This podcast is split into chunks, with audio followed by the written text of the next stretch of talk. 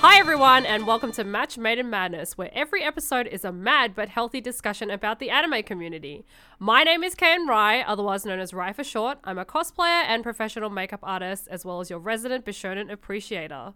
And I'm Maya Chino, and I'm a freelance interpreter and translator. I pretty much game and watch anime for work, and I live my days off reading manga. Every week at Match Made in Madness, we'll be dissecting the nitty gritty on topics such as anime and manga, voice actors, and the pop culture convention scene, with the occasional guest if we're lucky. So come join us on this crazy journey to develop a greater understanding of this amazing community. Just a small disclaimer that anything mentioned in this podcast are all unofficial opinions based on our own personal experiences and thoughts. Due to this, we will primarily be discussing the Australian scene, but feel free to let us know about your experiences as well. Uh, so thanks for the welcome, Rai. So we've uh, done our first episode now. Um, what did you think? First episode, pretty good, not bad. All in all, pretty good, I must say. Um, we definitely had a few hiccups along the way, um, but I think like all in all, the first episode was it's all right. It's light. It's light. You know. I think definitely we sounded okay. things. Yeah, that's true. That's true. We- I think we yeah. sounded okay, but I think both Ryan and I, when we did our listening, we noticed that there was a few volume issues, which I'm sure a lot of you picked up. the CEO of technical difficulties. yeah. Um, and then we also noticed that connection was a bit of an issue. So what you'll notice is Ryan and I ended up talking over each other a lot, partly to do with I couldn't hear Ryan, Ryan couldn't hear me, so we thought we should jump in and say something. yeah. Um, And but yeah, the we've decided to resolve that. yes, yes, we have decided to resolve that, which is great because um, you guys probably weren't aware since you're only listening to the audio Mm. that um we're, we're showing, but we actually are currently in two different countries. Maya's in Japan and I'm in Australia, so Mm. trying to work through that distance not only, but we didn't think to webcam each other. oh my god, yes. I feel I don't know, we're living in this day and era now with all this Right? technology. And Ryan and I were like, oh yeah, we can podcast this. We've got great It's- mics. We just need to listen fine. to each other. Yeah, it's fine. we don't need to see each other when we're talking at all. So Yeah. thank you to our friends for pointing that out because Yes. that was, Thank you very much. We had like a really just dumb bitch juice moment right there. Yeah, yeah. Like it really helps at the moment because Ryan and I have our webcams on at the moment, looking at each other as we're talking. So not only are we talking and listening to each other, we can actually have eye contact and Mm. Eye have contact. um, visual cues on who to talk and when I want to talk. So. Um, yeah, uh, we do listen to feedback, guys. Please, please give them to us. We do love hearing them. We're We- doing this for the first time, which We means adore- we're learning too. Yeah, we exactly. we adore feedback. So please, like by all means, like give us any kind of constructive criticism Mm-hmm. that you have because we're willing to take it on. Like Mai said, we're very new, very fresh to this Mm-hmm. podcasting experience. So if you guys have podcasts that you really like or you know have listened to a lot of podcasts and have some feedback or just comments, we would love to hear them. So, yeah, definitely definitely let us know on Twitter. That's where we are most active at MMI Madness, and you can hashtag us at MMI Madness or Match Made in Madness so we can see your comments as well. So I think we'll get started with the episode for today. Um, so for those of you listening, we are on episode number two today, and the title is, um, as you can see, voice actor in the spotlight, Tomokazu Seki. Um, it's pretty much a segment that we'd like to do regularly where we'll be selecting either a voice actor or an anime series so we can discuss and appreciate because there's a lot in common i'm sure ryan and i can talk about Yes. in regards to voice actors in particular as a lot of our friends know us for so in the spotlight today is one of our absolute favorite voice actors tomokazu seki so for those of you who don't know seki-san is a japanese voice actor and he's also the co-founder of the production oh, sorry the talent agency he's part of which is atomic monkey. Um, and some of his best known roles probably are um, toji suzuhara from neon genesis evangelion uh, toya kinomoto from cardcaptor sakura and currently we have panda from jujutsu kaisen. And as of course um, needless to mention gilgamesh from the fate series that obviously ryan and i absolutely love Uh, just a small disclaimer before we do actually start that if we discuss a particular series, we will focus on how we experienced it as fans rather than focusing on the story. However, that does mean spoiler warnings. We will get carried away because we do love the content so much, um, even if we're not actually talking about the story itself. Uh, because we lo- need to tell you how much we love Tomokazu Seki, don't we, Rai? yes, yes. Like we're going to say Tomokazu Seki or Seki-san so much and appreciate him so much in this particular episode that I'm sure if you guys were playing a drinking game and took a shot every time we mentioned Seki's name, it would be an absolute dumpster fire of a game. Oh yes, I think by the end of it, you will have a lot of drinks. Yeah. definitely, definitely. So, um, some of the things we're going to be discussing, I guess, is just in general, like a really quick overview. Um, you know, Seki-san's really amazing, extensive career and Yes. sort of how we discovered him, as well as some of our favorite character roles, the the types of characters he voices, as well as his vocal range. Um, you know, turning points, as well as general appreciation and like characters that we liked and disliked. So I hope you guys will find this interesting because we definitely love voice actors. yes, yes, yes. That's definitely something Ryan and I get along with a lot. Yeah. Thank you for all our friends who put up with our 3 a.m. chats in, about voice actors. all right, well then, first topics first, right? Oh, uh, just before we do start, right? What what do you prefer calling Seki-san? I prefer putting a son after his name. Yes, I also agree with the san as well. Okay, good. All right, I we're on the feel, same I feel a little yeah, that's we are totally fine there. Okay, cool. All right, so what is? We'll start with the obvious one. What was the first role, whether you recognize it was Seki-san or not? What was the first role you started to? Well, when you heard Seki's voice, I should say Seki-san's voice. Yeah, okay. So first role of really hearing Seki-san was I would say for my era and generation mm-hmm. because we have mentioned this before. There is a bit of an age gap between Mai and I, but for me, um, it would have been Card Captor, Card Captor Sakura, and Fruits Basket. So it was around like kind of nineties to like mid two thousands that bracket, Yep. Yep. which is where I heard him. Yeah. What about you, Mai? Uh, probably around the same bracket, but back then I wasn't really into shoujo manga, but I was a really big Pokemon freak. So, um, Ah, for those of you who don't know, um, Seki-san was actually um, after Brock leaves in the first section of Pokemon. Um, Bro- Brock gets replaced by a guy called um, Tracy or Kenji in Japanese. That was Tracy? Seki-san. Oh. Yeah, uh, he's part of the Oh. Orange League essentially.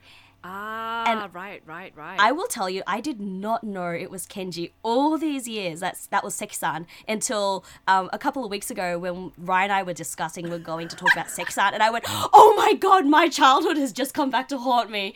Um, but That's so ironic.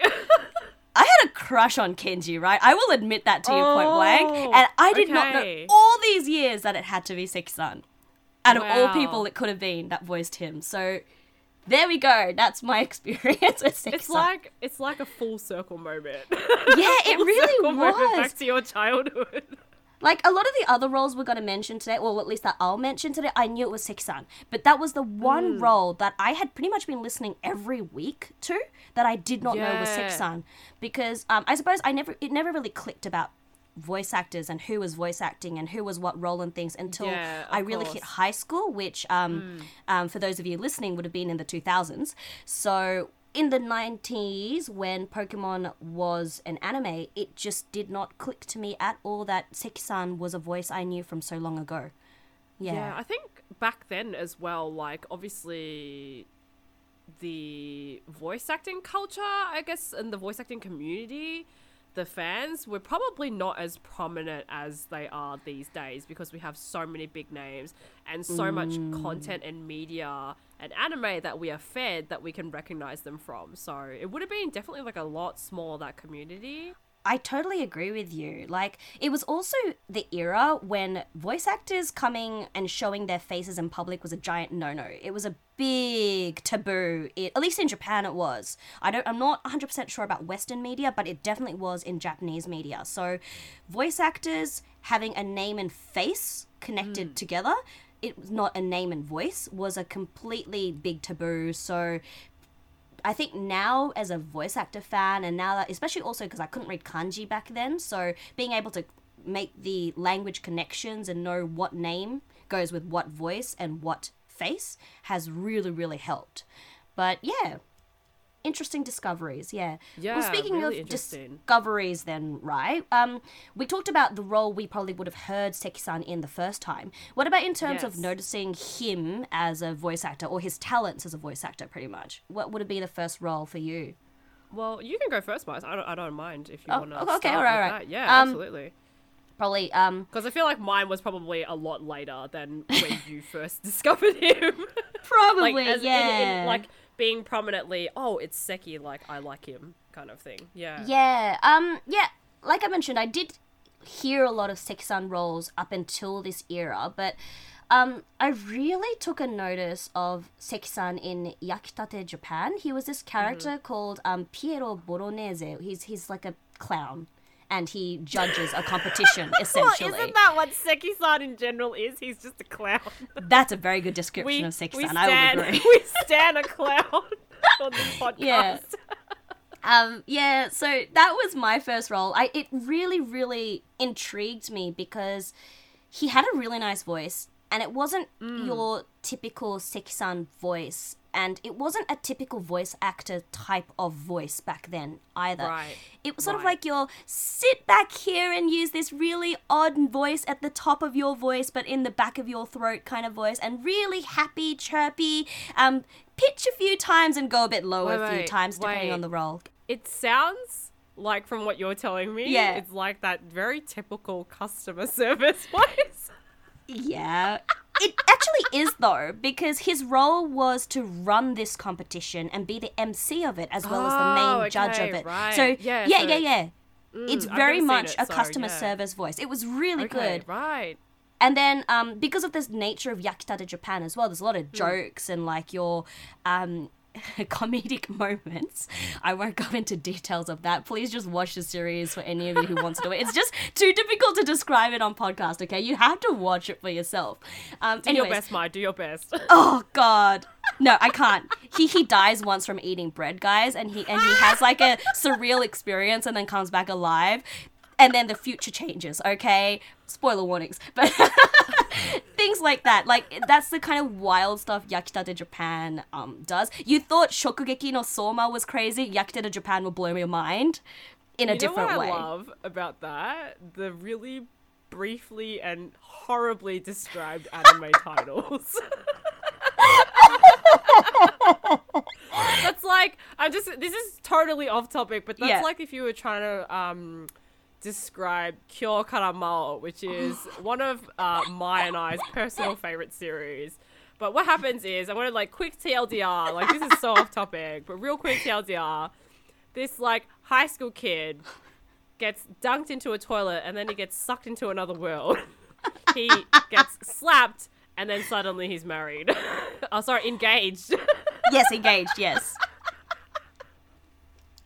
I love summaries of these obscure bad, animes. bad summaries of anime. Yeah, Y- Yakitate Japan is kind of similar. Um, this boy has um extremely warm hands called sun hands. They call it Taiyo no Te. They give him a title, and Uh-huh. his he wants to be the best bread baker in all of Japan. So he leaves his uh, countryside town to go to Tokyo to work at this shop, and then they go through many competitions and stuff to become the best bread shop in all of Japan, essentially, even within their the company that they're in. It was like that sounds like the old sports anime before sports anime became a thing. like competitive bread baking. It kind of is, although I think Prince of Tennis before that hit, That's it, true, hit the spot actually. with Prince of Tennis and. Slam Dunk. Yeah, absolutely. I just have to mention that, guys. That's my all-time favorite, as I mentioned last episode as well. I'm not gonna lie. but yeah, Yakitate Japan's essentially that, and then um, in where Seki-san's character comes out is they become the main character and a couple of his friends or colleagues go and represent Japan in an international competition, and they go to um, Monaco of all places, and that is where they have the competition essentially. ah. Yeah, wow. so um, Piero Bolognese, Seki-san's character, is like this really wild character who can grab the hearts of every person he talks to, including the competitors as well as the um, the audience, apparently. But he's a bit of a joke. Um, and he can do. There's nothing he can't do because he's um, the world's best clown. Was is the way he describes himself the whole entire town, like Sekaiichi no so- Piero, the the clown of the world, pretty much is the way he describes himself. So Seki-san is just voicing Seki-san. yeah, that's a good way to put it. Yeah, yeah. oh wow, I love really that. good background anime if you guys want something just to watch. You learn a lot about bread, by the way. um, I'm not joking. I have a friend. Well, right, I have a friend who bakes bread. Gigi, oh Yes, and she's always amazed at how much I know about my bread, and I will credit Yakitate Japan for this because everything I learned about bread and bread making it all comes from Yakitate Japan. It's amazing. Anime, anime teaching you something new every day. Really, it really be like that, guys. yeah. Yeah, like Going back think- on topic, sorry, so right. definitely that's okay. My, I love that really passionate spiel about bread. Like I'm here for it, you know. Um, but I think for me, Mm. the first time I really sort of discovered or noticed Seki quite prominently would have been very much later down the track for around 2012, like when Psycho Pass Mm. yeah, de- made its debut, I guess. Like when Psycho Pass came out, and he voiced uh, Kogami Shinya in that, and Yes. that from I guess from experiencing him as when I first like heard him being in Cardcaptor Sakura as um you know Toya. Yeah. Guys, you know Toya is where it's at. Everybody my age group back in the day was like totally simping for Tuxedo Mask and Sailor Moon, but I'm here to tell you. Kinomoto Toya was where it was at, fam. Like, that's really where it was at. And definitely, like, the hothead type of Yeah. uh, Kyo Sohma as well, being Yeah. the two types I'd heard Seki-san in. Kogami was kind of a breath of fresh air because he was like more cool, like very suave, level headed, you know, kind of aloof, I guess. And as a series, Psycho Pass is really, really amazing. Like for what it was at the time as well, with Yeah. the animation getting better and better in in anime at the time like it was a whole new concept that not a lot of people had seen and that's what really attracted me to the series. And then by extension the character because i really enjoyed um, kogami's character like sort of challenging the Yeah. norms of the society within the anime. Yeah so i think definitely um, definitely that role was a standout for me I'm going to add to that and say that um, I did notice Seki-san with Yakitate Japan, but he'd kind of gone slightly off the radar a little bit because he wasn't really in a lot of animes I'd seen after that. And then Psycho Pass came along, and I heard Kogami Shinya. And I watched it a little bit later than everyone else, though, probably about a year later than everyone else. Yeah.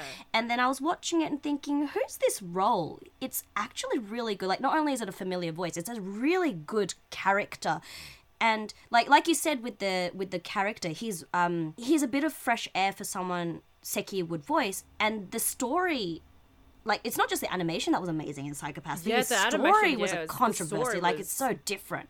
It's Yeah. very different and it definitely challenges a lot of the things you think about. And what i particularly enjoyed about seki's like seki-san's role was that he had been so boxed up i think previously into certain character types Yes. that i really just enjoyed kogami's character. And then with the addition of having you know being a voice actor that i like and I really appreciate it just was perfect. Perfect. Mm-hmm. The cast stellar cast um i could go on about voice actors forever but really stellar cast and they had a good mix of like newer talent at the time as well as like sort of old jenners which is I, I appreciate that a lot always I actually liked how they used the new new cast for the younger roles. Yeah, same, same. And the And then you had your- yeah. like the old Janice. Yeah, older characters, I- yeah.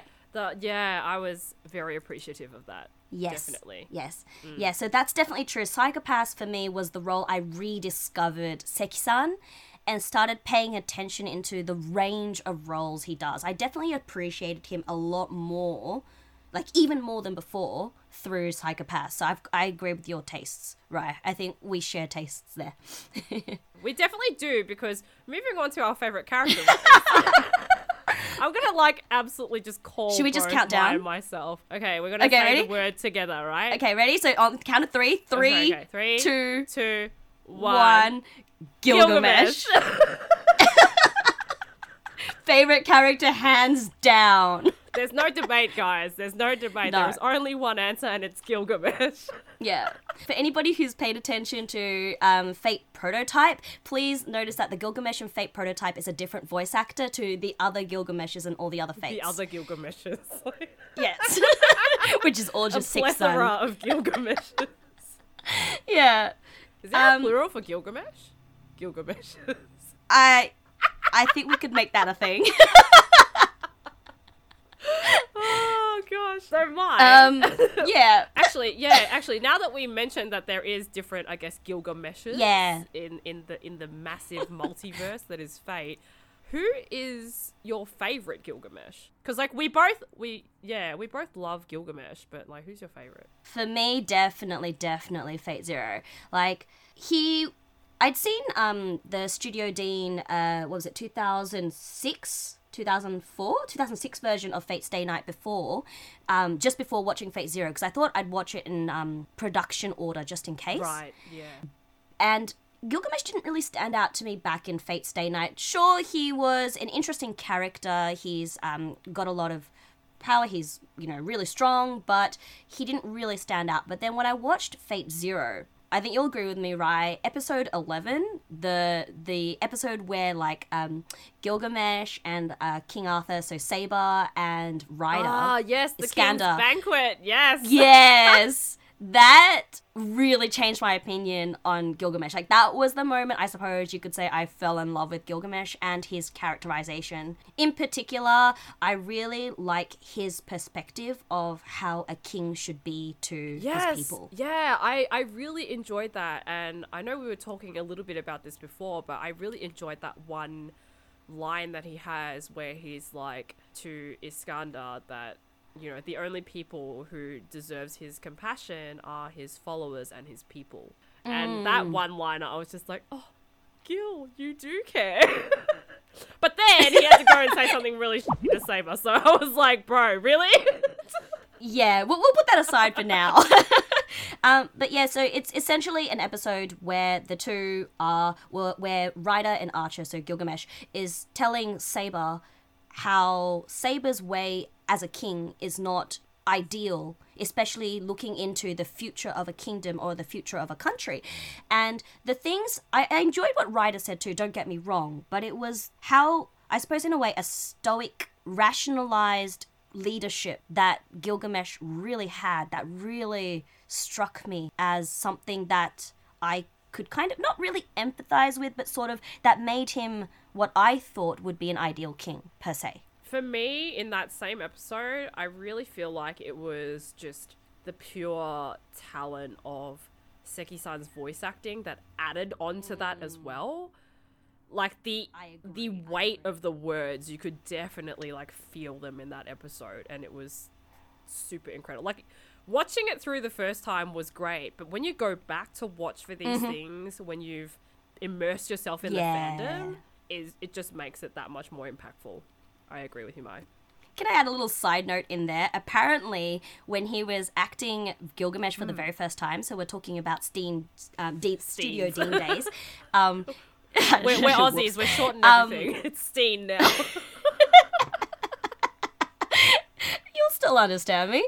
Um, apparently, he actually asked the sound director um, how he should be acting Gilgamesh because Gilgamesh is a kind of character that he'd never done before the Fate series. He's not only is he a king, he's also the first hero of all heroes in our in our actual history, in recorded history or supposed history, um, in stories, I should say. And so apparently, the sound director pretty much turned around to him and said, "You know, you should speak as Gilgamesh as if you're talking to the stars." Was what he was told. So apparently, Seki-san acts Gilgamesh and sort of holds his um, script in one hand and just sort of glances to this random corner in the studio and just Gazes- looks beyond there as he's talking as. Gilgamesh.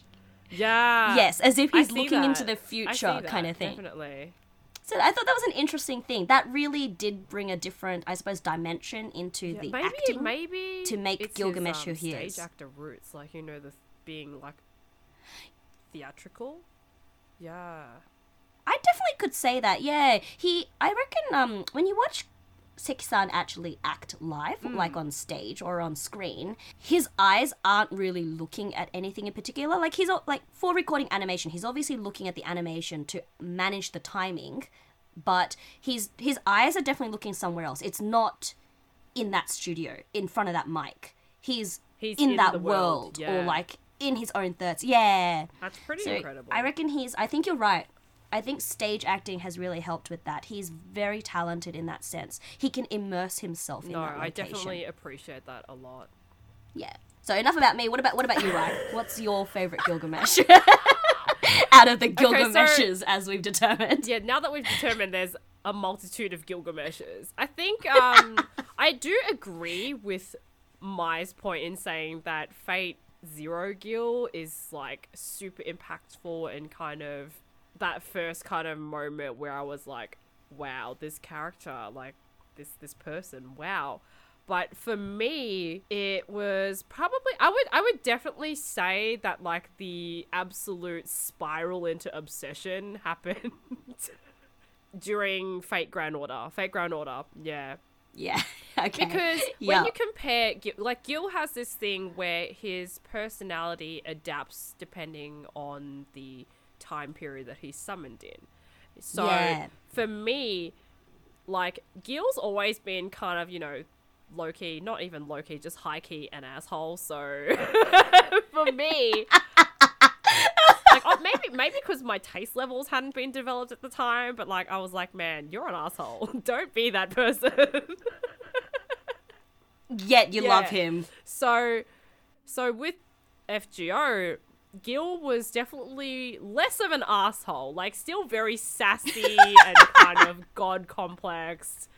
Um, you know, the Gil that we know him as. But there was another, like, I guess you would call it a human side to him, that he was a bit more grounded and he cared. I mean, as much as Gilgamesh can care, he, he did care and Yeah. he was very uh he was very dignified. Dignified is the word we're looking for. Sorry guys.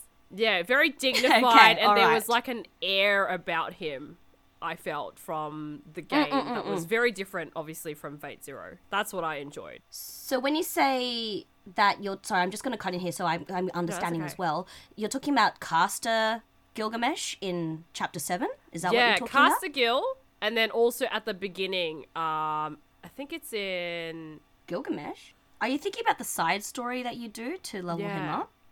As in Oh, his his side story to yeah. um to yeah. yeah his interlude. Are you thinking about that? Yeah. Okay. Yeah. Yeah. I can I can yeah, empathize with yeah, that. Yeah. sorry, yeah, we're talking about his yeah. um interlude. So like, each, most of the characters, I say most because not everybody has one, but most of the characters get a side story like an interlude where you can interact with them and um, find out more about their character. So yeah, that that was definitely, and as well as yeah, chapter seven with Caster Gil, like that was just. Yeah. That broke my heart. I'm not gonna lie. No, I feel you. That king's speech in chapter seven. I still replay that on Ah. Babylon because that was the best Ah, speech just- just ever. screaming. I have no words. It's just noises because Babylonia, and I'm sure if you guys end up watching Babylonia, the anime, like how emotionally tolling it was. Like that. Ep- I remember that chapter. It was a lot because it followed up Mm-hmm. from Camelot, which was already very tolling emotionally, and then it's just like, well, we're just gonna hit the fans with some more feels, like, but really hard, like amp it up right to Oh, a hundred. You know, I still, um, I still, I still cry thinking about it. I'm not gonna lie. No, that's fine. I, I don't blame you in the slightest. No, I feel you. I feel you. I'm so glad we haven't had a Mad Fest yet where we talk about this because I'm probably going to cry on stage in terms Oh god, what a mood! Like that is a whole ass mood because Yeah. Throughout uh, all the Madfest last year, and all, obviously up until um, Babylonia was announced and then released, I hadn't watched it because I was like, I'm gonna wait until all the episodes air and then watch it all in one go because, like, I know for sure I will cry. Like, or if I talk about it or talk about certain scenes, I will cry. So. Good judgment. Good judgment. Oh, it tore my heart. I think when we had Sydney Madfest earlier this year Yes. in March, it hadn't No, finished. it hadn't. Yeah, and everybody was asking. They were like, "Hey, Rai, have you watched the latest episode?" I'm like, "Don't talk to me about Babylonia because I have not watched it yet. I'm, I'm waiting because I don't want to cry right now. I'm trying to work. I'm trying to keep myself together. I don't need to like have a meltdown. I had to watch right it. now. No, no, that's fair. That's fair. Like I had to watch it just in case because I wasn't sure what we were going to talk about on the Fate stage. That's true. if we were going to have a That's fate stage. Like, I mean, it didn't end up happening. For those of you who know, March was COVID time, so a, a lot of the guests unfortunately did not make it to Sydney Madfest. Um, so I it didn't. I didn't end up having to know about Madfest. Uh, uh, sorry, about Babylonia, but we were about three or four episodes from the end. yeah, yeah, we were quite close. So it was literally all of the fighting was happening, all of the crying was happening, all of the emotions were happening, and I turned up to Madfest heartbroken. And the, and the even sadder thing was, um, Maya and I only saw each other for literally like 20 minutes to have lunch together for that whole entire match. Yes. So we couldn't even like talk about it to like make it less No. sad. I know, I know. No one could make it less sad for me that weekend, unfortunately. Because then, what? One or two days later, I flew back to yeah, Japan. Yeah, you were there for such a short amount of time. Like it was, it was a pretty like run and gun madfest. Like it was great. Like don't get me wrong, that was a fun mad fest, but. It's always pretty run and gun Mm. Yes. for us, like when we see each other at conventions. Just like, hi, and then bye, and then hello. Although a lot of people will tell you, right, you're lucky you even got to sit down and talk to me. Most people see me on stage, and I don't see them. And that's the end of the our interaction at all at the convention. That's true. That's so true. So we got really lucky that time. We we definitely got really lucky. Yes, so FGO Gilgamesh, going back to topic, um, yes, no, I can empathize with that a lot. I think Caster Gilgamesh in general, I think, is more human. Definitely, I really like that aspect about him because we see so much of you know that asshole Gil. it's not Archer Gil. I'm gonna laugh every single time not- you say that. Am I allowed to say that? guilt for me.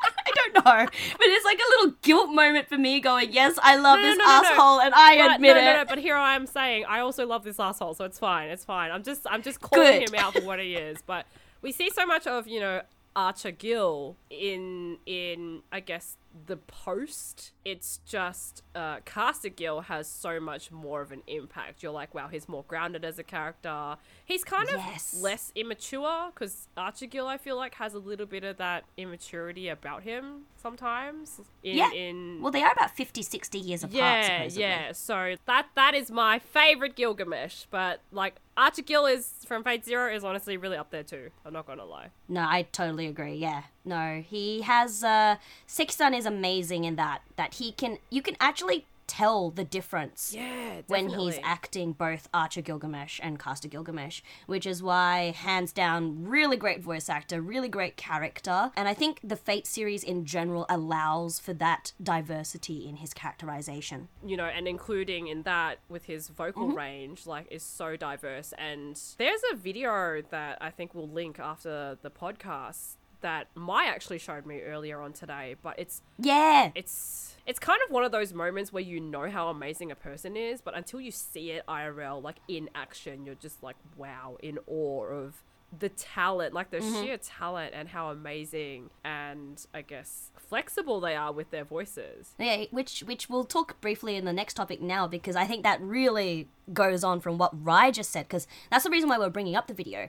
We were just quickly going to talk about the types of character roles that Seki-san normally does, and the video just has like a sample of the characters that he's done that he's notable for in Japan in particular, and they all fit into one of these categories one way or another. So I think one of the ones that we'll talk about just then was um I was gonna say authoritative and then Rai went along to the notes and went But Mai, God complex. Am I wrong? And I lost it. But it's true. No, you're not. That's why it was so funny. Uh, guys listening, um, well, one thing you'll notice about me and Rai is I at least try and put a little um cushion around my words, I don't. and then Rai speaks the exact word that's be lingering in my head, but I'm refusing not to like refusing to say, and then I lose it because that's exactly what I had in my mind. And it's perfect description of the situation or whatever it is we're trying to describe. And Rai said it for my for my like you know instead of me. She said it on my behalf. So Please tell me I'm not the only person who thinks this because honestly, in Seki's case, it's either he's like a mascot or like God complex. There's no in between. yeah, so god complex or king complex. He's usually of an authoritative role. I'll agree with that. Yeah. Um, and then, like you said, I didn't know roles. about the cute one because the only one I'd ever seen in him. I don't know how he does in, it. Sorry, was in uh, Kamigami no Asobi, where he's like this like ragdoll thing.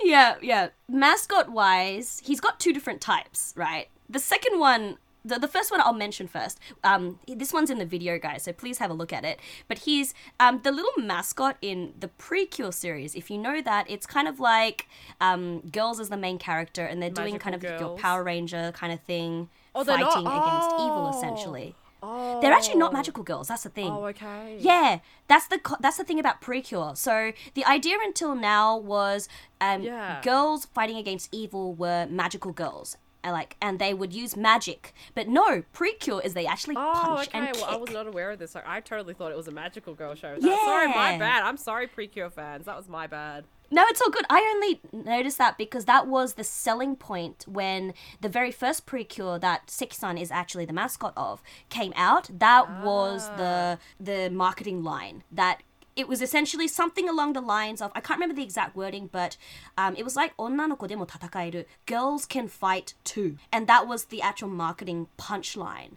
And that's why in Japan, especially in modern day, this current culture we're in, where girls are equal to men, um, to boys, it's was such a huge change in the mindset of animation and how girls should be represented in media and in general um, that girls are allowed to actually fight and be strong.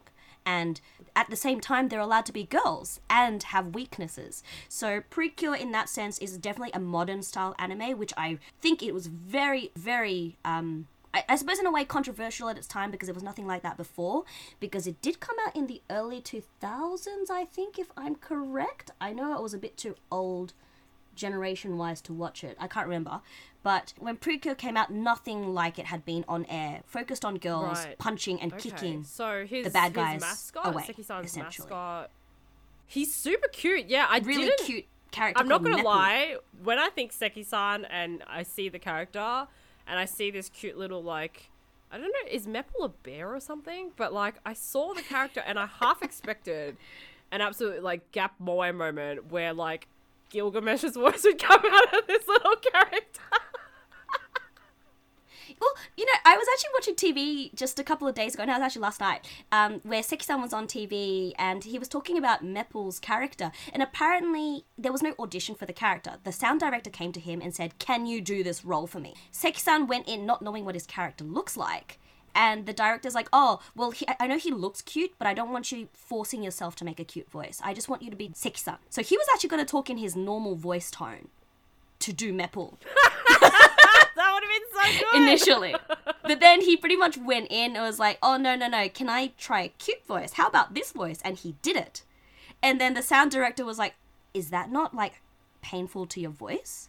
And Six was like, oh, like, I'm fine, I'm fine, I'm fine. Yeah, when you showed me Yeah. the video and when I watched the video, like you guys, you guys definitely, like you guys who are listening in, you guys definitely have to go check out this video because we'll post the link on Twitter, um, at MMI Madness afterwards. But like, it's it's crazy because like right before this character, right before Mepple, he does like I think it's Kogami's Yes. voice, and you're just like. He goes from one like you know deep tone, suave, cool bishy boy to like this bear thing, and you're like, what the hell? And it, there's like no pause in between. It's just like one from one to the other, Yeah, and it cuts. yeah, It's crazy. yeah. Exactly. Like, luckily, the uh, um, the sound director liked the voice that Seki-san ended up doing, because otherwise we would have had this cute mascot with Seki-san's troll voice all over it, essentially. Um, we'll go into that in a bit more detail later. But yeah, so he ended up liking it, and uh, despite him saying that it didn't hurt his voice and he was okay to actually continue acting that way. Apparently, it was um, hell for two years, so he was struggling keeping up with that cute voice of his for a bit. Yeah, Yeah, I don't doubt that. It's so different from his normal tone of voice. Like we mentioned, like um, you know, Kogami before his cool character types. So that was definitely something I feel like not really new, but like a revamped version from like Card Captor days when he did Kogami. Like the cool, bishy kind of protagonist type voice that Seki tends to use, like Seki-san tends to use. I, I quite enjoy that particular range that he has. he needs more of those characters. I, yeah, I, I agree. I wish I wish he would do more Mm. because it's like the tone of his voice is just really damn sexy, you know? I'm not gonna lie. I'm just gonna put it out there. There's no other way for me to say this. Big ass mood, yes. It's just so nice on the ears. He's definitely one of those voice actors that I like to listen to, even if he's not voicing, like even if he's just talking. I totally agree. And like like you said, he does have a very main character voice. He does. One of the types is obviously, you know, your mascot types or your god complex types. And we also talked to him about the cool types, but he's got two other ranges that he's really famous for. Um, and as a main character in particular, especially in his younger days, in his earlier career, he was always a hothead. Like he was yelling full stop. Like I feel like I feel like at, at at at like one point in their career, all male voice actors have that category like under their belt. Especially back then, yeah, definitely back then, um, when it was like a lot of like really kind of. I think the only way I can describe it is like fiery shonen Yeah. series where they're like, yeah, amp it up, fire, like a lot of that. No, that's I'm it. never doing that again, by the way, guys. it was a lot. It was it was a lot of those kind of series. So I can totally get why everybody sort of has one of those credits under their Yeah. belt. But like Seki's screaming is on a whole nother level, my isn't it? Oh, I totally agree. Like, I don't know if everyone knows, but um, Animate is a really famous anime goods brand or shop. It's in Japan, and they have this love Animate. um, anime tencho is like their 2D manager mascot person that they use in all of their advertising. Um, I can't remember his name. I think it's like Ani Meito, something really ridiculous like that. Um, anyways, he Seki-san actually voices that mascot character, and Really? He's actually like a shop manager, so he's dressed in all the animate gear that you would see actual animate stuff in, like the apron and stuff. And he's got this red cat which has Tencho, shop manager, written on top of it. And he's this hot headed, hot hearted, fiery guy who's like really passionate about selling the goods and um, getting all the fans excited and everything like that. And he's that, what would I say? Um, He's that person. like he's he's that kind of person yeah he's that like distinguishable as a character himself that he makes cameo appearances in other animes oh, that's hilarious. yeah so one of the first times i really like it really clicked that that was a thing was in lucky star which I think was um, 2007 Lucky Star, and oh, Anisawa Mate. Uh, his name is Anisawa Mate, Mate. but it sounds like animate essentially. Mate. Yeah, I know, right? He's a mate. Um, and he makes a cameo appearance in Lucky Star. Um, because the the main character in Lucky Star, if you don't know, is a major weeb. She's an otaku, and she is really into manga and figures and things like that. So she goes into store to buy something, and there he is trying to customer service her.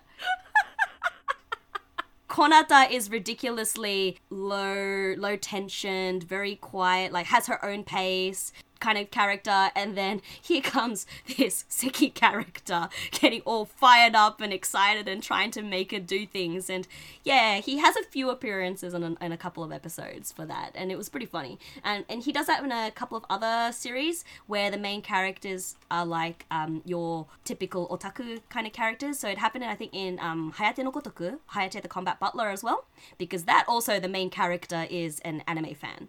Okay, so we talked about the hotheads, um, we talked about the cool, we talked about the mascots and his god complex characters, um, and the one, else, one other type is the comical or the unique character sets. I think that we need to talk about. Um, I have a really funny one for that actually. The I guess it's more Yeah. unique than comical. Okay, so there was a really funny anime series that aired in 2016. This is this is like quite a while ago. God, it doesn't feel like that long ago, but like apparently it was. It's not that long ago. yeah. So it's called Nanbaka. Oh my god! this is the one I was telling you about where Seki-san was in it. Yeah. then- so I want to describe to you guys the character exactly the way that I described it to Mai the first time we talked about this. Yep. But Seki-san's character basically looks like literally if Saitama and like Gilgamesh had a baby together.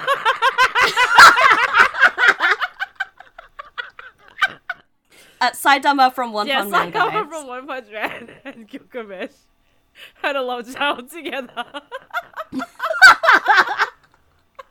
Imagine my face when Rai tells me this, guys, I'm a and then go I'm look on him up. webcam at the moment with Maya, and her face is priceless. It's great.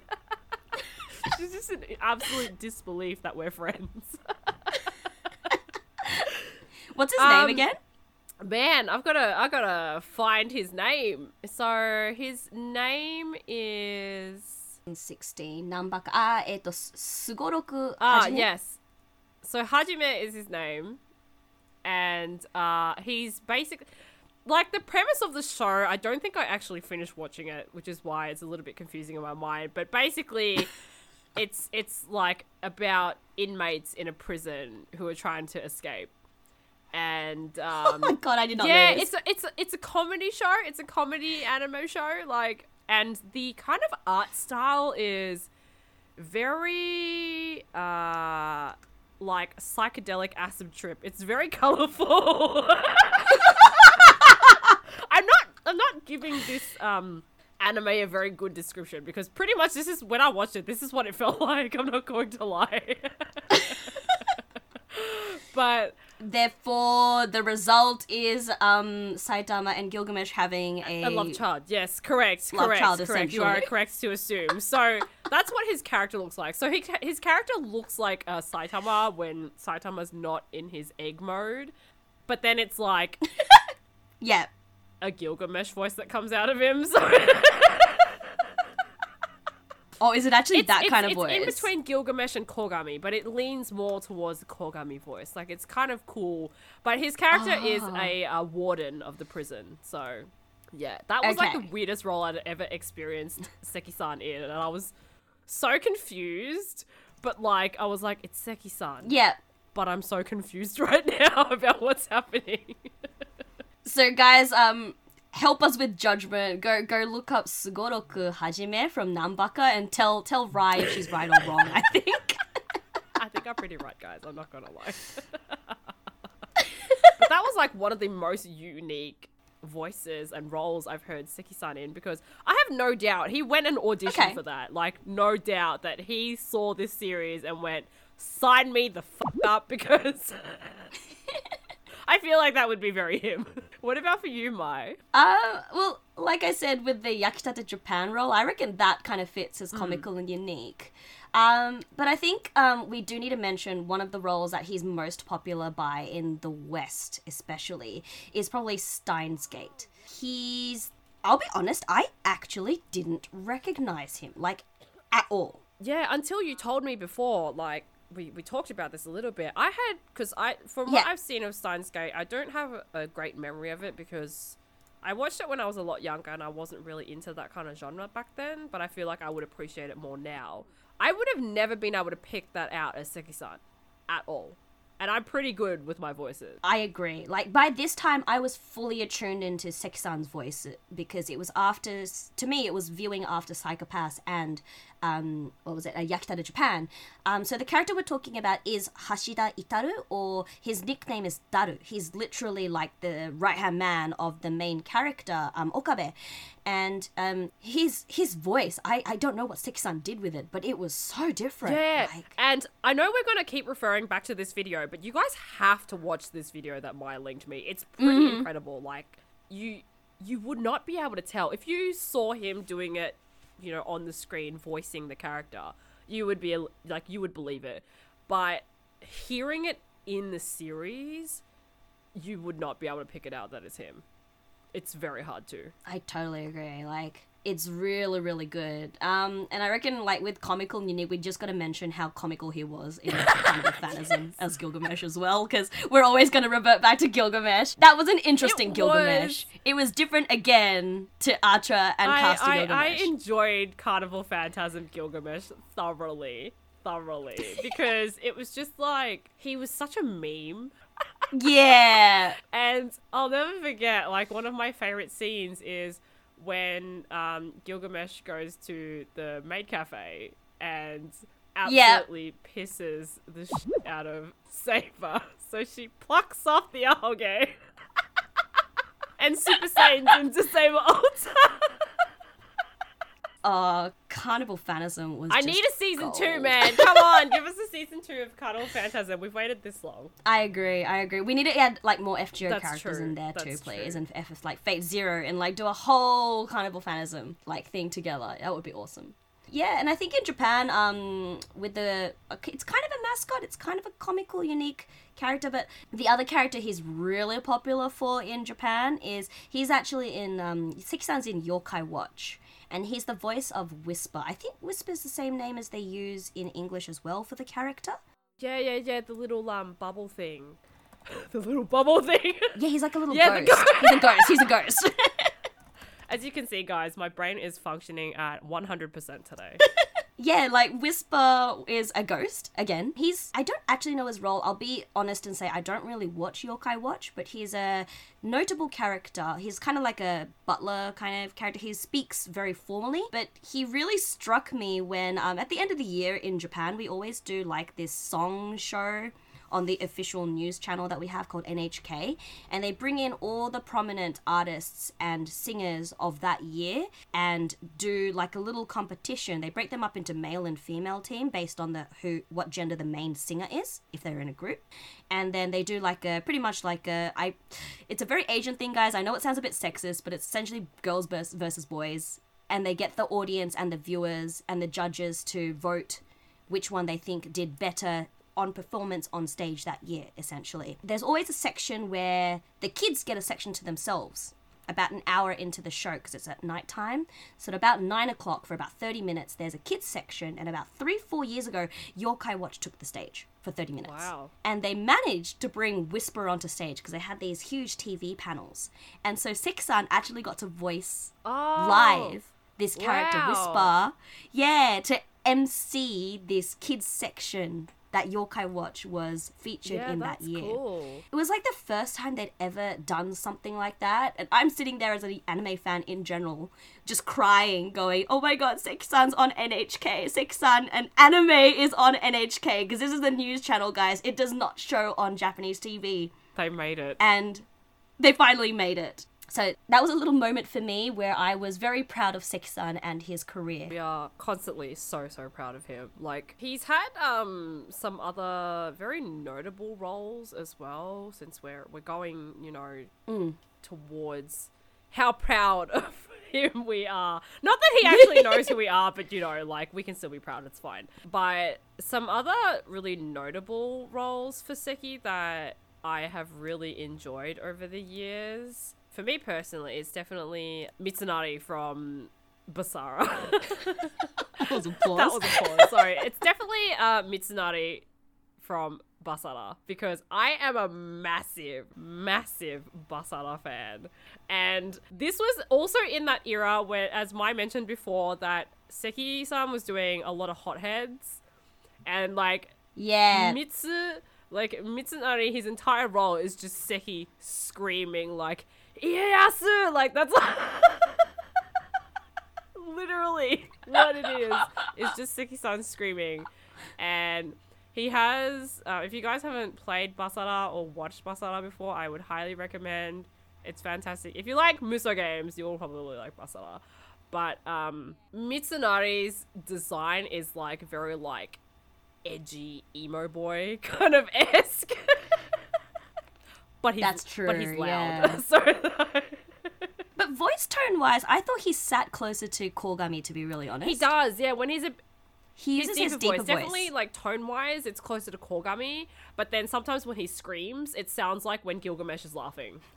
like the the slight Yeah, yeah, okay, yeah, like, yeah, yeah, yeah, yeah, uptone yeah, yeah, that he has. That's what it sounds like. So I really thoroughly enjoyed uh, his his Mitsunari. Fair enough, fair enough, fair enough. Um, he's in the second season, guys. Yeah. If you didn't know, um, I haven't haven't watched much of Sengoku Basara, so I don't have a lot to add to that. But yes, he's a very for that era.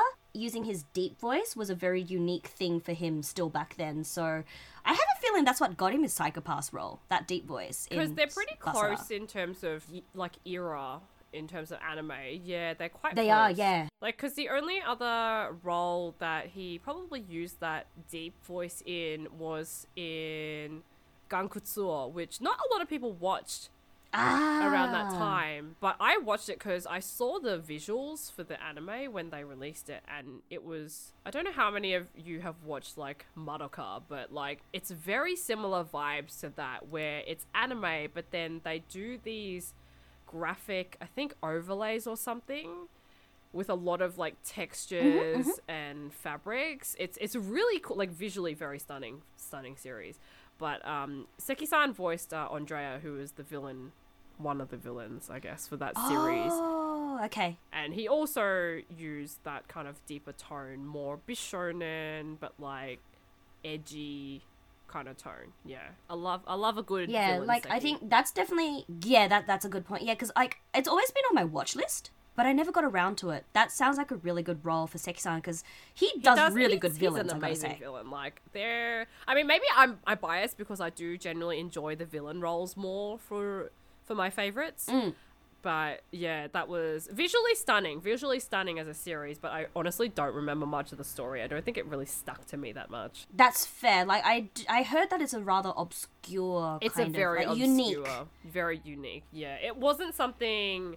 Like even if you look back on it now, it's probably not something that a lot of modern anime really do with their Oh, okay. visuals. The closest I would say is probably Madoka, like in a similar kind of vibe with the the witches and stuff. But like, other than that, it's it's very very distinct. Is it as like emotional, like tear jerking as Madoka? Like I said, I don't really remember much of the story. Like Madoka is very tear jerking, but like honestly, Gankutsu, I can't even remember half the story. It was just like the visuals that really caught my eye, for sure. Okay, fair, fair, fair. because it's because it's because it's Count of Monte Cristo. So Yes, for those of you who think it sounds familiar, there's a similar character based off the same story in FGO as well. everything we have to say leads back to FGO. My I can't help it. I think, and then there it is in my head, and it comes out. Oh, okay. So it was in 2004. So I'm just having a quick look at the time. I didn't realize it was that old. I thought it was a lot more recent. yeah, no, it's pretty old. It's pretty old. I only came about it around 2010, 11, 12, like 10 to 12. I think that's when I came across it, but it's quite an old series. Well, that makes sense why I can't find it because I've been trying to look for it for some time. But if it's that old, it's not as easy to find. Madman license. It's interesting because around this time. Oh, did they? yeah. Oh, thank So you you. might be able to okay, I will have a look at that. Um, oh, I'm not sure if I can find it in Japan that Oh, way. rip. But Oh, yeah, region rip. lock. But I'll do what I can. sure, I'm sure there are plenty of other ways I could view it here in Japan, though. So yeah, it's interesting that you say that because until then, a lot of his roles were your typical hotheads. So like the the other notable roles that I've listed down were literally hotheads. Because you've obviously, like you mentioned, Fruit Basket, um, Soma Kyo, so Kyon is there. He was also the main character in um, Groove Adventure Rave, which, for those of you who know Fairy Tail, it's the same Oh, yeah, it is, mangaka yeah. artist as Fairy Tail, but it's his previous story. Because I was a fan of the author since Rave.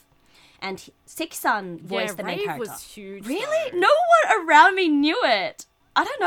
I don't know. Tom, I know, I know. Tom's really into rave, Are you serious? but like, yeah, As in Tom Tom? yeah, we've talked. Melbourne yeah, Tom? as in Tom Tom, as Oh. an our Tom. Yeah, as an our Tom. Yeah, he's talked about it before. I'm gonna go poke him because no one knows yeah, go Rave. poke him because we have definitely talked about it before. Yeah, Because like it, the manga of Rave came out in the early 2000s, and the anime came out pretty much like 10 books in. So the anime ends a little bit funny because of it, because the manga continued till about 10 years afterwards or something like that. But no one knew about Rave until I finally hit uni, third year or something, and one of my classmates in my Japanese lesson I was doing was into Rave, and no one else knew it and everyone is like Fairy Tail, Fairy Tail, Fairy Tail. I'm like, yeah, but guys, Rave, same author. but rave. Yeah, yeah. Because he enjoyed his, some of his designs in Rave so much, they come out again in Fairy Tail. Like, guys, They you do, love Pru yes. from Fairy Tail? Go read Rave. He originated from Rave. Yeah. You like how like um Gray looks? Well, he was originally designed off a character called Musica Yes. in Rave. Like, go read it. Yes. Anyways, Yes, uh. Rave was pretty Well, I hope. I hope, I hope, with us saying and mentioning it in this podcast, that people will go and check it out because Yes. Um, tag me, good, guys. Um, I am thirsty for rave chats. As funny as that sounds. Um, tag me so we can chat more about rave because I love rave. Like for its time, it was quite interesting. And then Seki-san went over to do a, a couple of like really um the typical characters that people really like. So he revisits a role that's similar to Kyo in. Do you remember Haruka the games? Haruka naru toki no naka de the otome games. Oh my god! Yeah! He's the redhead. Oh my god! I didn't think He's the main redhead. Oh my god! Yeah. So for those of you who don't know, um, Haruka naru toki no naka de, I know it sounds really long, is originally an otome game. Um, it's a date sim. It's an Otome game, yes. Yes, it was one of the first, It was one of the earlier days of the tensei, especially not tensei. It's not.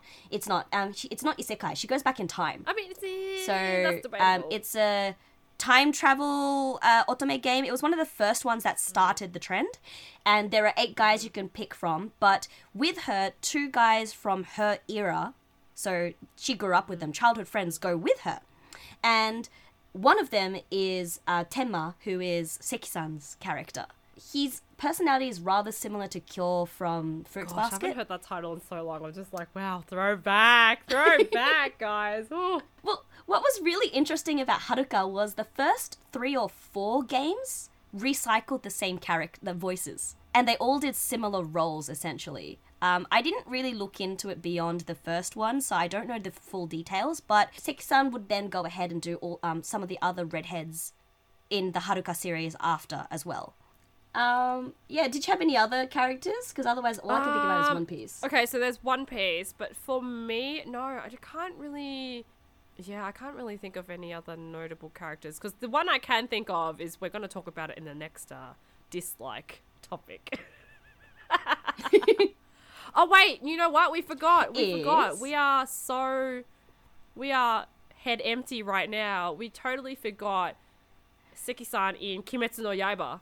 Oh yeah, that's true. So as uh, Sanemi Where he's yeah, revising a hothead. It's, it's not really hothead. It's, he's kind of.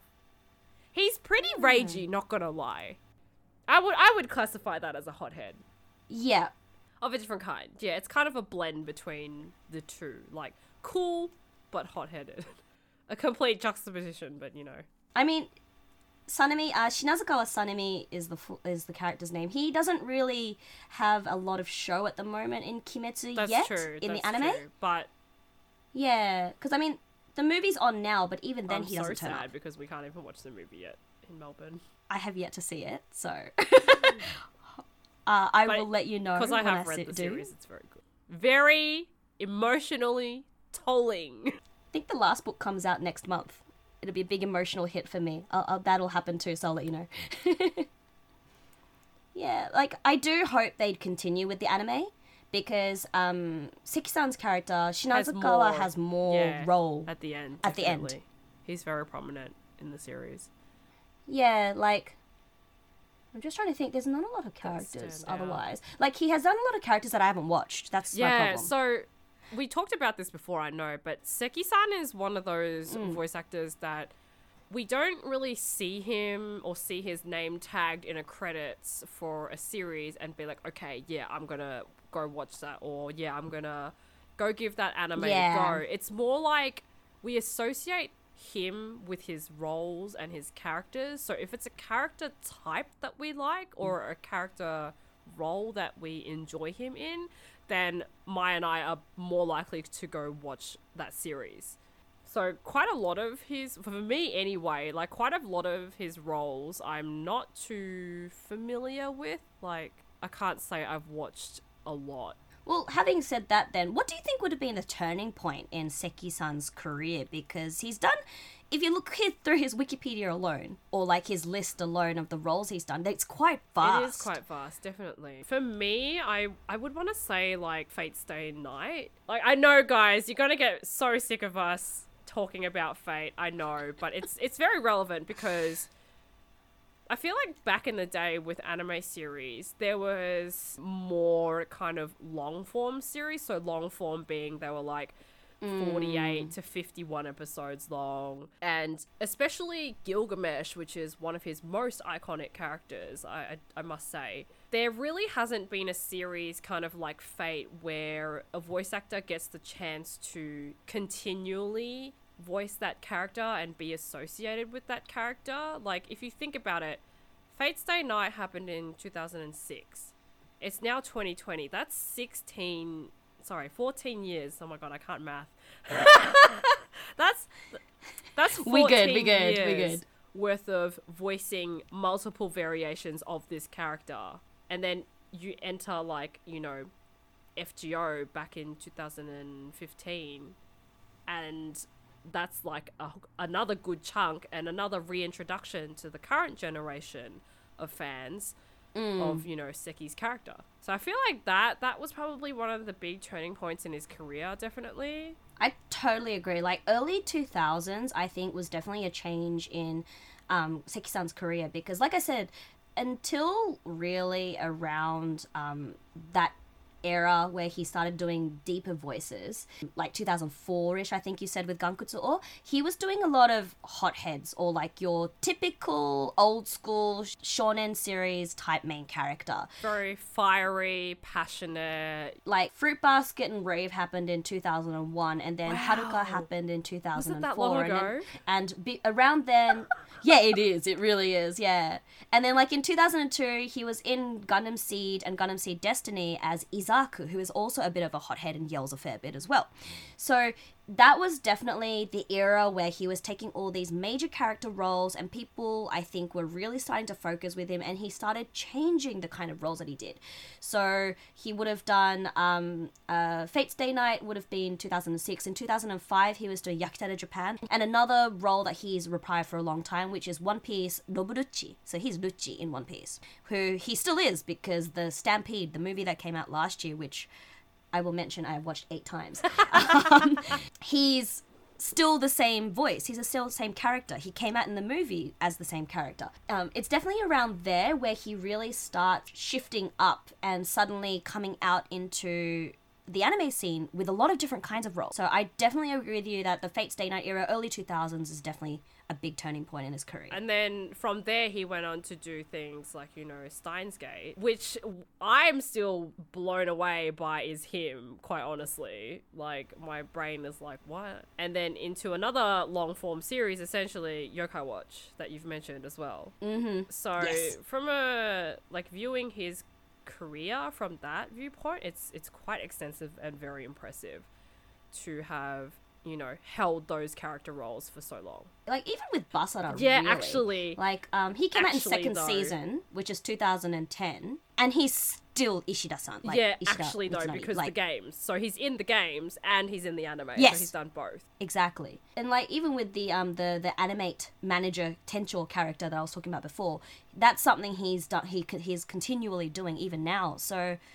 Seki-san's noticeably in characters that get reprived for a fairly long time. Like he's he's definitely made his mark on the the anime industry in that sense. Like his his oh, voice yes. is so distinct that when you hear him, I mean, I, I can't say this is everyone. I guess because we're kind of biased, and I say we're because we are in the same boat, Maya and I. but we are kind of biased towards him, so we can definitely pick out his voice when he's in a new series. Definitely.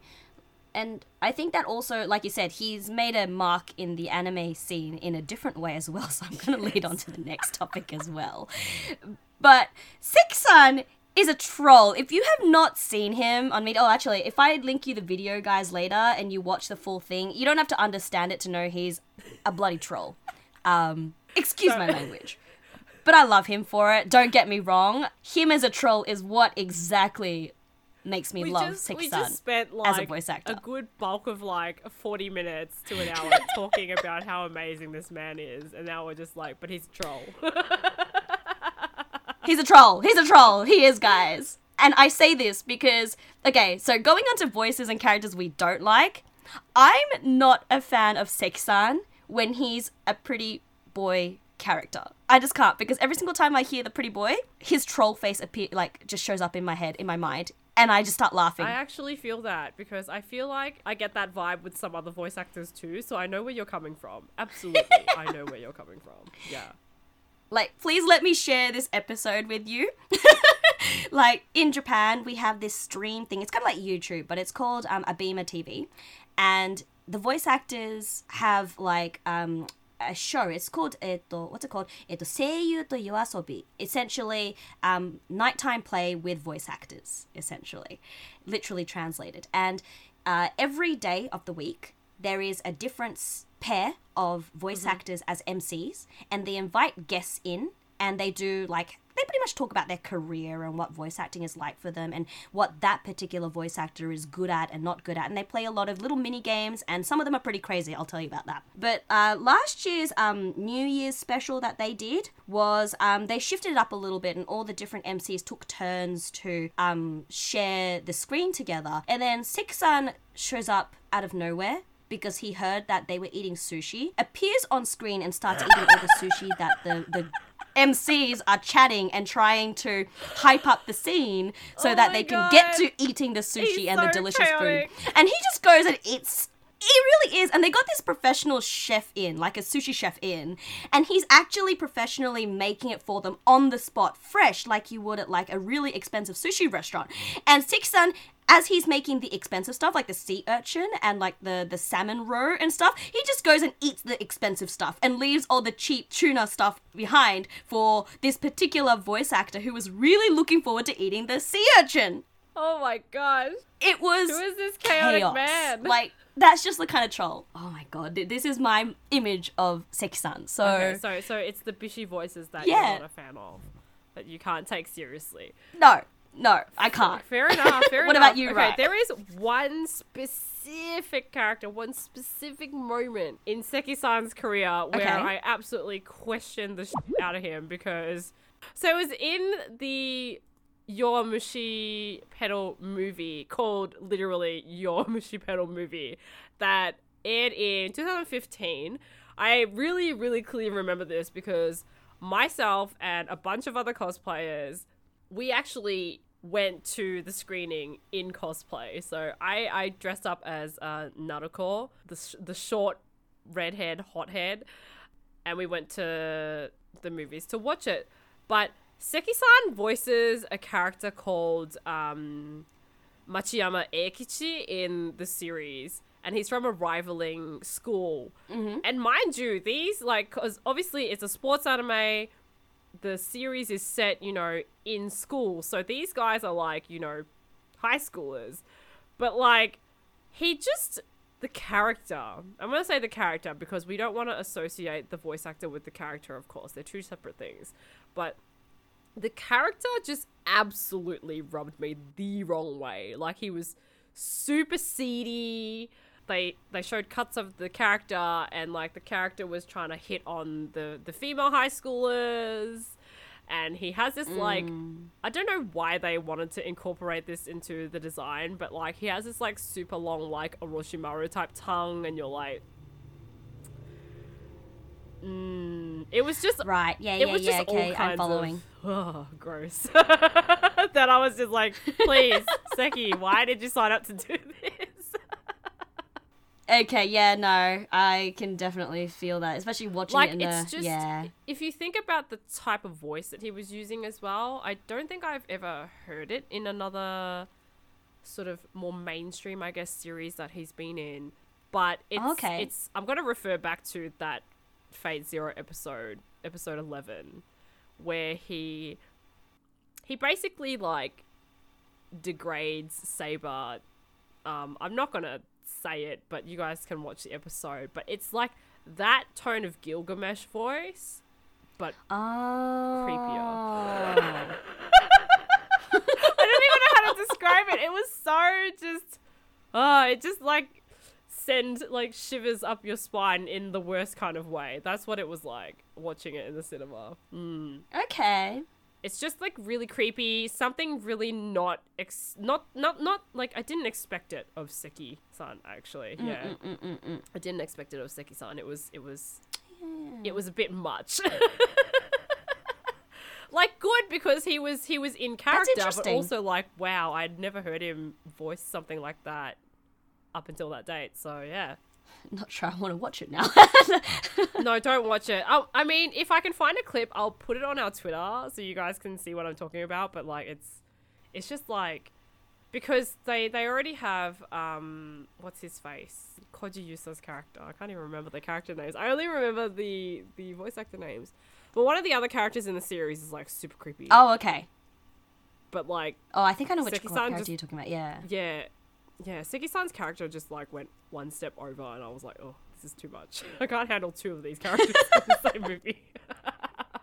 All right. Well, I think that kind of leads to his acting career in general because this is after he started a whole bunch of other things from memory. Mm, so yeah, he's very active. he is like I have a feeling that the changes in his career, like his acting style, has a lot of to do with the changes in his career because um, I can't remember when he started it, but he starts. Seki-san um, now is known to be a co-founder and pretty much like the leader of a voice acting agency or um, talent agency, I think was what they called them, called Atomic Monkey. So that's actually the agency he's part of. And I know he's also started a theatrical unit called Gekidang Hero Hero Kyu with uh, Miki Nagasawa, who's more of an announcer than she is an actor from my memory, but I might be wrong. And they do a lot of stage things. And what Seki-san likes to do, especially with his theatrical unit, is he likes to like try roles that he's not famous for, essentially. so I wonder. That's so like him. I I wonder if, as part of that, he's decided to try these strange roles to enhance his acting career, which he's obviously tried to put in to Yowamushi Pedal. possibly, possibly. It was like yeah, 2015, so really not that long ago.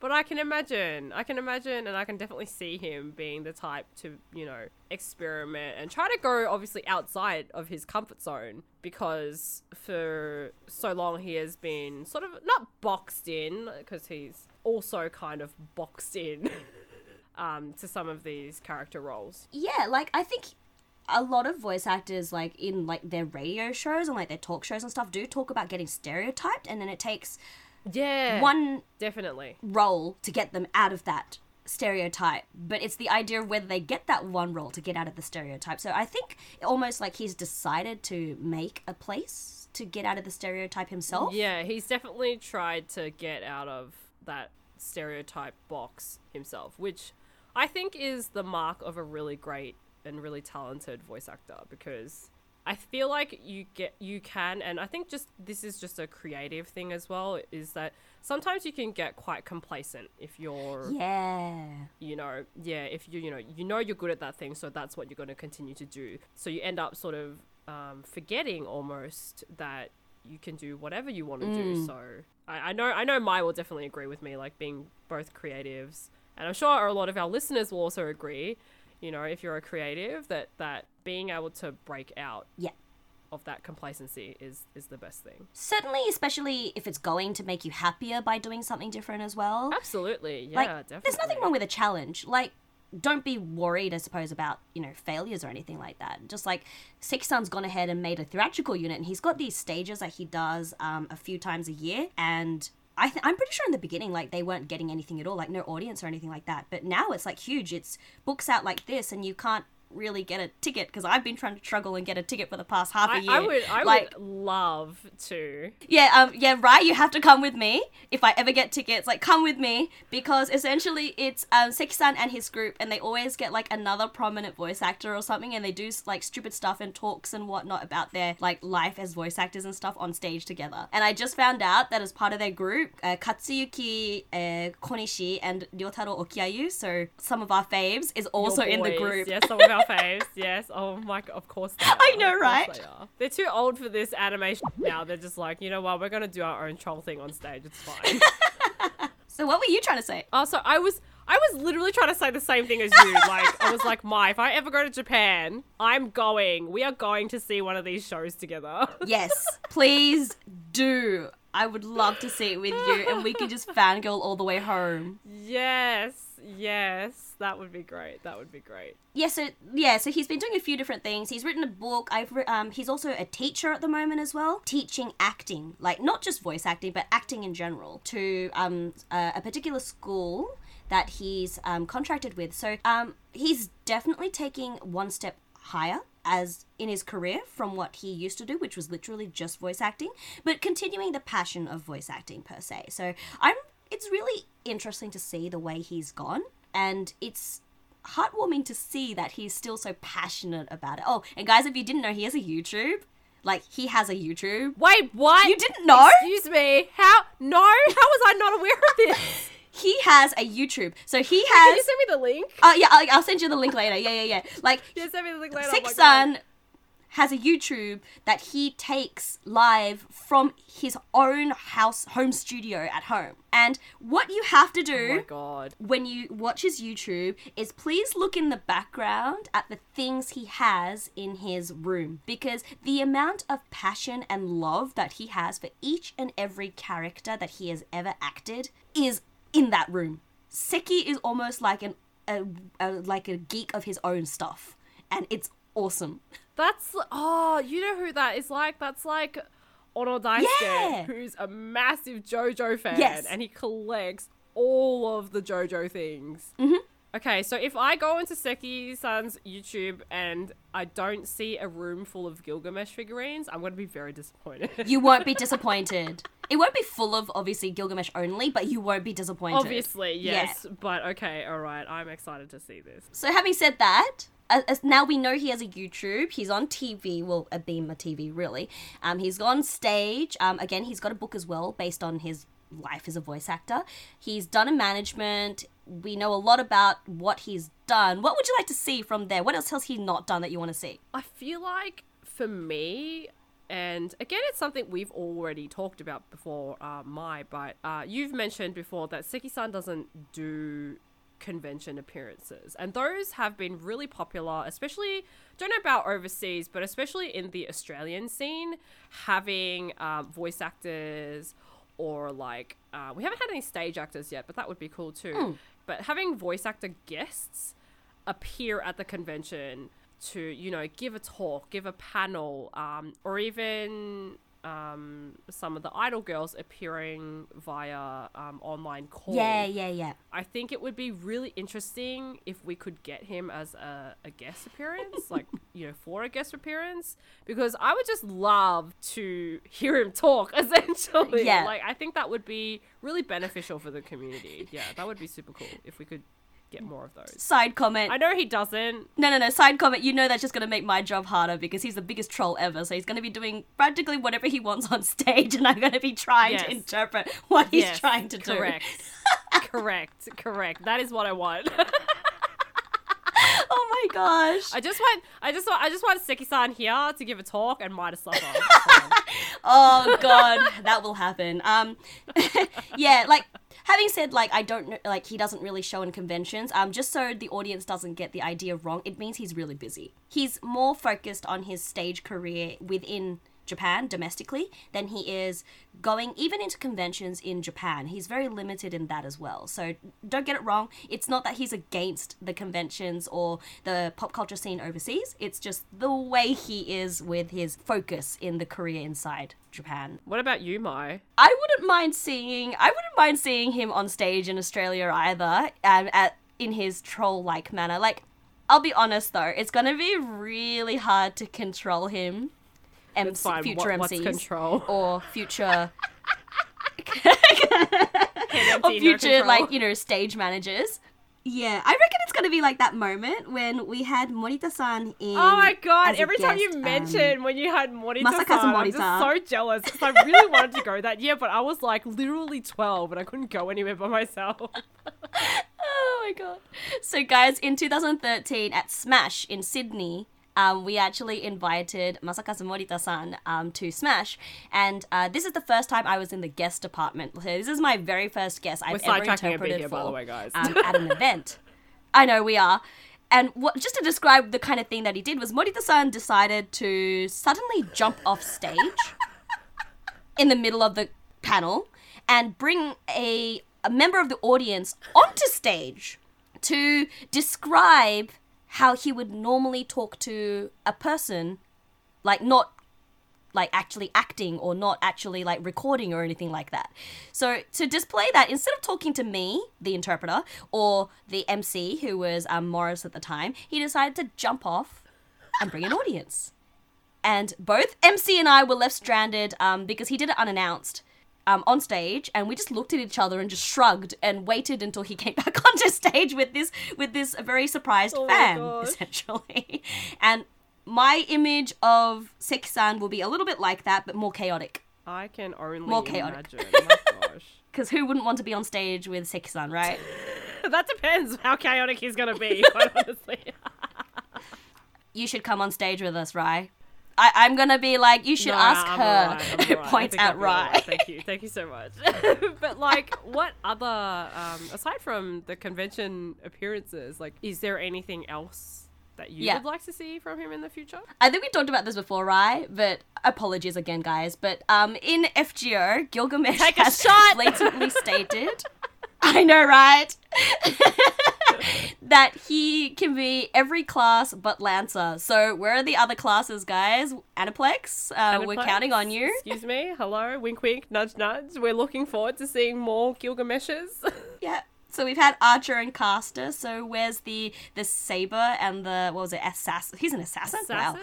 Wow. Assassin, I can't really imagine unless it's like Kogil. I feel like. Kogyo? Uh, yeah, maybe. And we've seen him kind of as Rider before in Zero, but we haven't actually had him as a servant in FGO yet. Does that mean there's like a summer Gilgamesh coming up? Look, like something? I said, like I like we discussed in the last podcast, we're looking for the DLC, the Extella DLC with the gold, not budgie smugglers, the gold skins on Gilgamesh. Thank you very much, Yep. Aniplex. Let's go, let's go, let's make this an actual thing. Like, Why not just make it Berserker while we're at it and just give us another class as well? I know, I know. Look, I'm always down, and I know you are as well, Mai, for another Gilgamesh class. Well, now that we've mentioned Gilgamesh, is there anything else that comes to your mind, right, that I haven't stated? Well, again, sorry guys, I know we're going to say this a lot. It's also fate related. God, take another shot, but also don't because we don't actually condone the abuse of alcohol on this podcast. Please No. drink responsibly.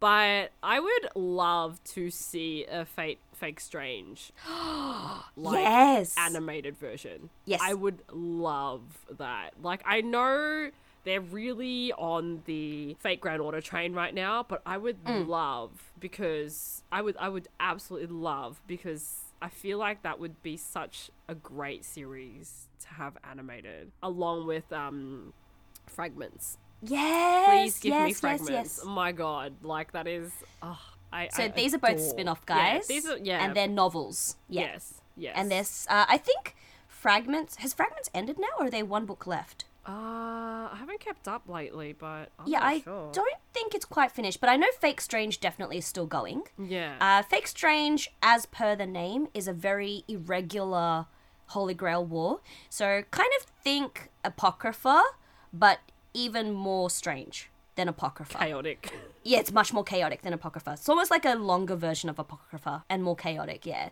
So I think that would be interesting to see. Yeah, that would definitely be interesting. Like, I really love the Gilgamesh and Enkidu dynamic. Like, that breaks Because they're finally in the same series. yeah, that breaks my heart every damn time like they're mentioned together. Like I just ah because it it harkens back for me every time when they're mentioned that again in I think it's I don't think it's episode 11. It's like episode 23 or something later down the track in Fate Zero. But Gil actually makes a mention back that he's like, I'll only ever have one friend in my life. And I'm Yes. just like, ah, just crying, like bawling my eyes out when he says that because, like, Gil always has these one-liners, and like because it's Yeah. Seki-san, it's just the weight Yeah. of the words, man. It's like crushes your soul. Can I add that line from FGO yes, that yet again? He can be every class bat Lancer. Guys, he's Lancer. Enkidu is Lancer. It's just so many ah.